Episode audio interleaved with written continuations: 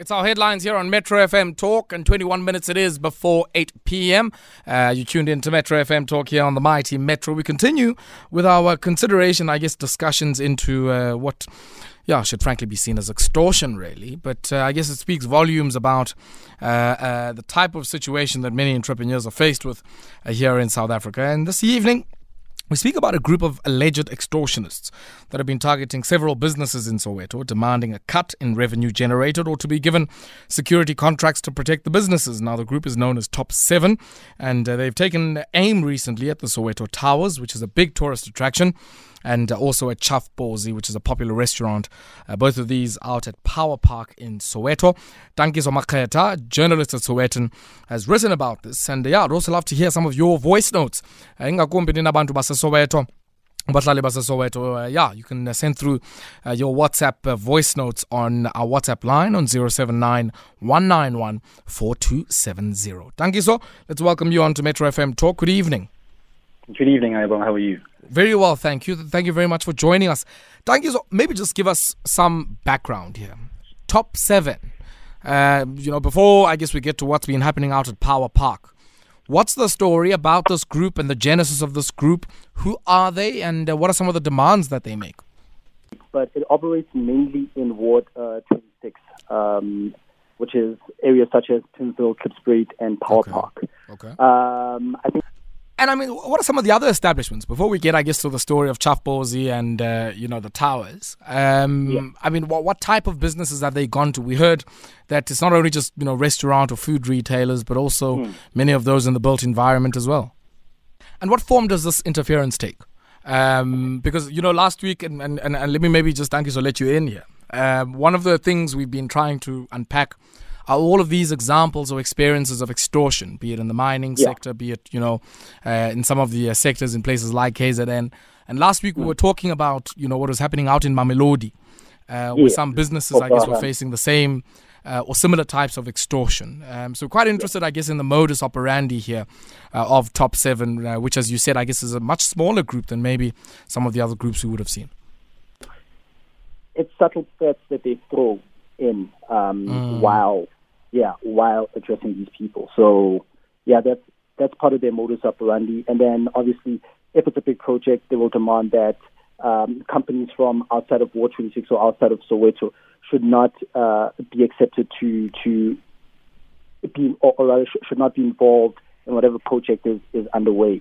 And they recommend their own their own companies as well. So yeah. Mm.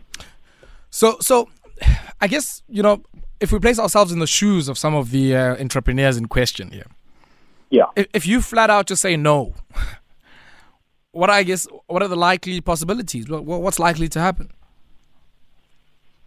I mean, Yeah, hey, and, and I guess that's that's one of the remarks that you heard from one of the uh, construction players who was saying, look, you know, these fellows came on site and uh, he Yeah. was under pressure, you know, to meet the deadlines that he had, and I guess was more open to some engagement.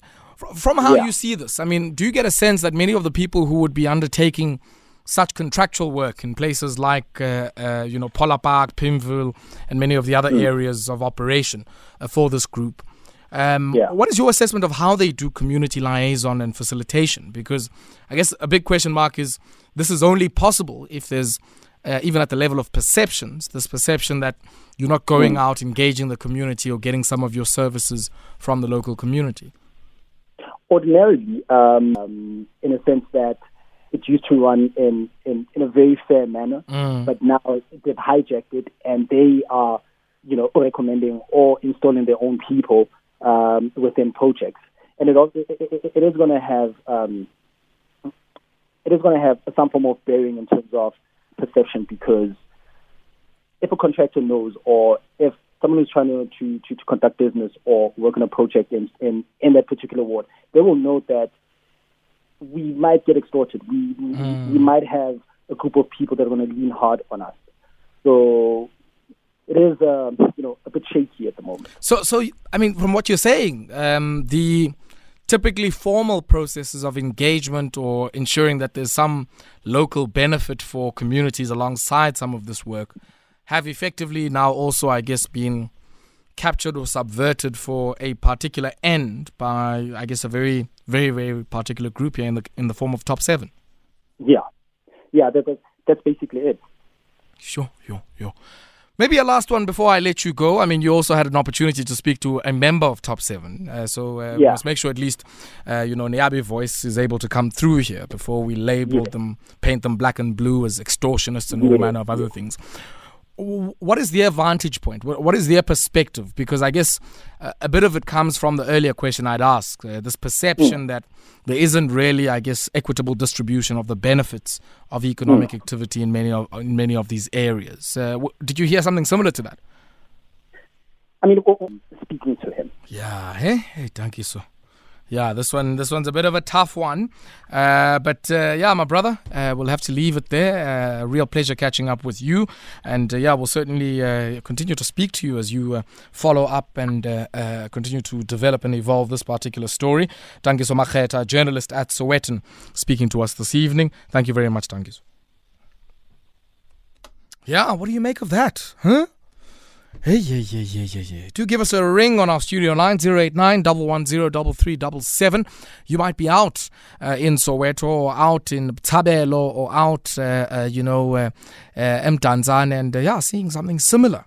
Uh, to what is unfolding here, do feel free to share that with us. And you can reach us on that studio line on 089 110 Uh, we also